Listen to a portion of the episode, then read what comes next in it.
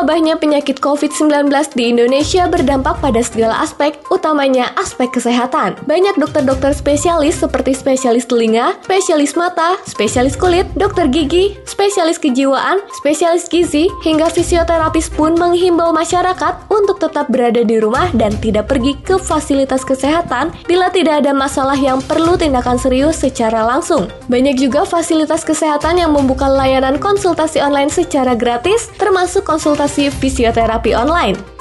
Bagaimana konsultasi online gratis dengan fisioterapi itu bisa berjalan di tengah pandemi COVID-19?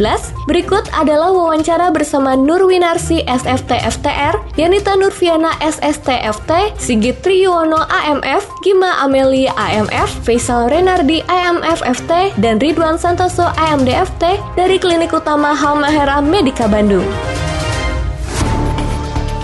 Recover Radio Kita telah terhubung dengan beberapa fisioterapis dari Klinik Utama Halmahera Bandung. Yang pertama, selama berjalannya konsultasi online gratis, keluhan apa saja yang sering dikonsultasikan oleh pasien? Hmm, dalam hal ini kita bagi dua dulu ya. Pasiennya adalah pasien di atas 40 tahun atau pasien yang di bawah 40 tahun. Kalau pasien di atas 40 tahun, mereka sering sekali mengeluhkan adalah sakit lutut atau bahasa kerennya nyeri tuur. Di sini sering kali pasien mengeluh dia nyeri saat dari duduk ke berdiri, terus naik turun tangga, ataupun dia mengeluh tidak bisa melakukan uh, sholat secara sempurna karena saat sujud ataupun duduk di antara dua sujud itu dia merasa kesakitan ataupun uh, pasien mulai merasa nggak nyaman karena adanya bunyi-bunyi di lutut. Contohnya dari duduk ke berdiri ada bunyi krek krek gitu. Jadi uh, pasien merasa nggak nyaman. Yang kedua adalah keluhan sakit sakit pinggang atau bahasa kerennya nyeri cangkeng. Mungkin pasien dari duduk ke berdiri nggak enak di pinggang atau dari uh, bangun bangun tidur ke duduk dia nggak nyaman ataupun uh, sering kali yang dikeluhkan kalau duduk lama atau berdiri lama pasien akan merasakan sakit di pinggang. Contoh kasus lain yang sering ditanyakan ke kita adalah adanya sakit bahu di mana pasien mengeluhkan saat mengangkat tangan itu pasien merasakan adanya sakit sekali eh, sampai-sampai pasien itu tidak bisa mengangkat ke atas ataupun kadang-kadang pasien mengeluh adanya rasa kesemutan atau baal dari lengan sampai ke jari-jari. Ini sering kali juga dikeluhkan pasien ke kita. Ataupun pasien sering sekali ngeluh adanya sakit leher yang kadang bikin pusing di kepala ataupun kaku di bahunya. Karena apa? Ya ini mungkin sudah zamannya ya. Karena sekarang kan ada kemajuan teknologi ataupun orang-orang sering main gadget, jadinya sering uh, dia menggunakan HP ataupun main laptop yang tidak benar kayak gitu.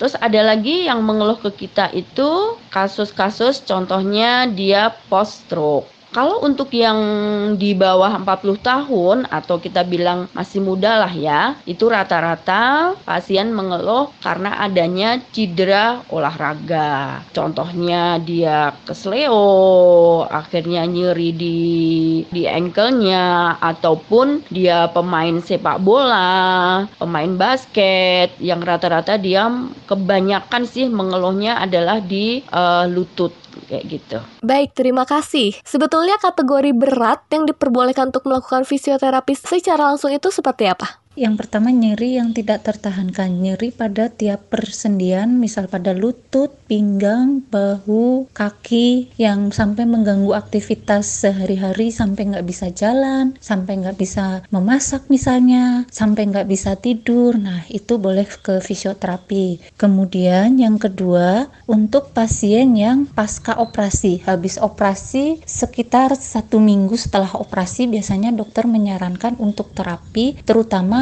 pasca operasi patah tulang pada tangan, ekstremitas tangan atau pada kaki, baik itu di lutut, di atas lutut, di paha, di betis atau di ankle di kakinya. Nah, itu urgent untuk segera terapi karena kalau itu untuk aktivitas sehari-hari untuk mobilisasi jika tidak segera di di fisioterapi akan menjadi kaku persendiannya. Jadi mem memperlambat recovery pasien tersebut. Makanya segera dioperasi. Kemudian eh segera diterapi maksud saya Kemudian untuk pasien pasien yang gangguan saraf seperti stroke, nah stroke itu yang urgent untuk terapi di masa setelah serangan 1 sampai 2 minggu itu segera terapi karena untuk mengejar gold period. Gold period itu di mana e, masa keemasan e, otak masih bisa recovery dikejar lagi gerakan-gerakan yang normalnya. Jadi sehingga e, gerakan gerakannya yang bagus itu segera tercapai untuk pasien stroke stroke itu sendiri. Apa saja biasanya kendala yang dihadapi selama masa konsultasi fisioterapi online? Uh, untuk kesusahnya konsultasi online ini adalah terutama ketika kita tidak bisa bertemu dengan pasien sehingga ketika kalau ada pasien baru itu agak susahnya adalah kita tidak tahu gimana di kondisi saat ini apakah pasien tersebut benar-benar kesakitan atau benar-benar uh, ada masalah yang lebih kompleks itu kita tidak tahu sehingga kita hanya bisa menjawab sesuai dengan apa yang dikonsultasikan sama pasien tersebut. Sedangkan sebenarnya pada pemeriksaan pasien ketika pasien mengalami cedera, mengalami gangguan gerak dan fungsi, itu adalah uh, yang paling penting adalah kita ada yang namanya asesmen atau pemeriksaan dan itu setiap tenaga kesehatan mempunyai itu dari dokter, dari fisioterapis, itu mempunyai pemeriksaannya masing-masing sehingga pemeriksaan secara fisik seperti itu tidak bisa dilakukan pada saat online. Cuma ya itu tadi dengan adanya online ini cukup membantu uh, untuk menanggapi apa yang dikeluhkan pasien. Terkadang karena memang paling banyak pada kasus kronis pada fisio uh, kasus fisioterapi itu kebanyakan adalah kasus yang berbentuk psikologikal aspek sehingga konsultasi ini sangat bagus untuk pasien-pasien yang mengalami gangguan fisioterapi yang kronis. Lalu dari sudut pandang seorang fisioterapis, apa sisi positif selama masa pandemi COVID-19 ini? Sisi positif dari pandemi COVID-19 seperti sekarang ini. Yang pertama, dari segi fisioterapis adalah di mana kita tetap bisa melayani keluhan pasien sesuai kebutuhan, namun kita juga menerapkan peraturan yang ada untuk melakukan physical distancing, sehingga dapat memutus rantai penularan COVID-19. Sedangkan yang kedua, kita tetap bisa melakukan work from home dengan lebih produktif dan tetap saling sharing antar fisioterapis. Manfaat yang ketiga untuk fisioterapis adalah di mana fisioterapis lebih rajin untuk general cleaning, olahraga untuk menjaga kesehatan, dan ada waktu untuk menggali serta mengupdate ilmu fisioterapis bagi semua orang. Karena rata-rata memang mereka stay di rumah, mereka bisa lebih dekat dengan keluarga, rajin beribadah, selalu berpikir positif, jaga kebersihan, dan tetap rajin berolahraga walaupun sedang berada di rumah. Sedangkan untuk manfaat bagi pasien sendiri itu adalah di mana pasien bisa melakukan home exercise yang sudah diajarkan oleh fisioterapisnya. Karena sebetulnya yang paling penting dari terapi sendiri itu adalah latihan di rumah. Jika dengan latihan di rumah pasien dikerjakan dengan baik, bisa memotivasi pasien untuk sembuh karena ciri dari pasien yang punya motivasi kesembuhannya tinggi pasti akan melakukan latihan yang sudah diajarkan terapisnya. Sedangkan yang kedua dari sisi pasien adalah pasien menjadi rajin melakukan home exercise yang diberikan fisioterapi. Karena selama ini pasien rata-rata sangat malas untuk melakukan fisioterapi di rumah dengan latihan-latihan yang sudah diajarkan. Dengan adanya physical distancing, pasien dituntut untuk mau tidak mau harus melakukan latihan untuk mengurangi nyerinya. Karena pasien untuk sementara waktu harus stay at home. Terima kasih. Terakhir, tanggapan fisioterapis terhadap penyakit COVID-19. Silahkan. Pertama-tama, saya sangat prihatin atas kejadian COVID-19 di Indonesia. Tetapi dengan adanya wabah COVID-19 di Indonesia, khususnya untuk warga masyarakat, dapat lebih mengerti untuk melakukan PHBS. Sebagai fisioterapi dengan adanya penyakit COVID-19 ini sedikit menghambat pelayanan kami karena bagi beberapa pasien ada yang membutuhkan pendampingan dari visionya masing-masing. Tetapi di klinik kami menyediakan konsultasi online yang di mana dapat membantu pasien untuk melanjutkan program latihan yang telah dilaksanakan.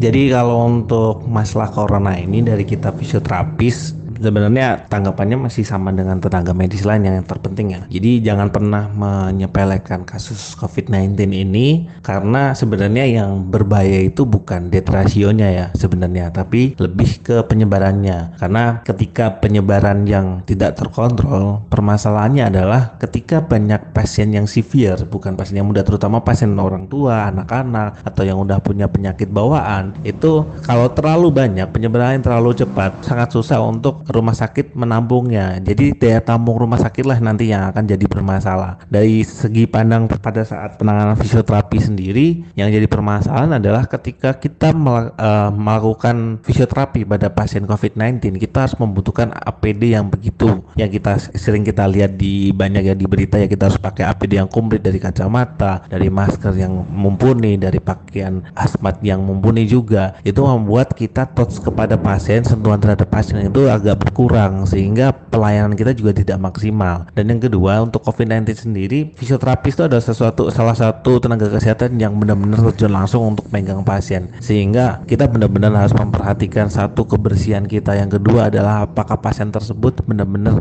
terbebas dari COVID-19 atau enggak. Terlepas pasien tersebut bebas atau tidak, yang paling penting adalah kita tetap harus menjaga untuk masalah kebersihan kita dan juga untuk APD kita karena kita tidak tahu terkadang banyak juga orang yang udah uh, terkena COVID-19 tapi dalam kondisi umumnya dia tidak mengalami apa pun itu yang jadi masalah kita kalau untuk fisioterapis. Tapi tetap pesan saya dari fisioterapis adalah jangan pernah remehkan COVID-19 karena yang berbahaya itu adalah penyebarannya dan penyebarannya benar-benar untuk saat ini tuh sangat cepat ya kalau tidak kita tidak bersama-sama berjuang untuk melawan ini COVID-19 ini tidak akan cepat berlalu sehingga kita membutuhkan kerjasama yang sangat besar untuk untuk melawan COVID-19. Saya selaku fisioterapis yang berkontak fisik secara langsung dengan pasien dengan adanya pandemi virus corona yang saat ini masih semakin meluas penyebarannya, sangat mengkhawatirkan bahkan dampaknya sangat besar sekali di masyarakat. Jangan panik, kita tetap tenang karena kepanikan itu sendiri yang nantinya yang membahayakan kita sendiri. Untuk itu saya mengajak teman-teman untuk mengurangi atau memutus rantai penyebaran virus ini dengan cara teman-teman harus menerapkan cuci tangan dengan sabun maupun hand sanitizer dan melakukan etika ketika batuk maupun bersin. Harus selalu tetap menutup mulut dengan tisu ataupun sikut. Dan buat teman-teman yang merasa kurang fit atau sedang demam, disarankan untuk tetap berdiam di rumah. Nah, buat teman-teman yang sedang melakukan program fisioterapis, jangan khawatir. Kalau misalkan teman-teman tidak merasa urgent maupun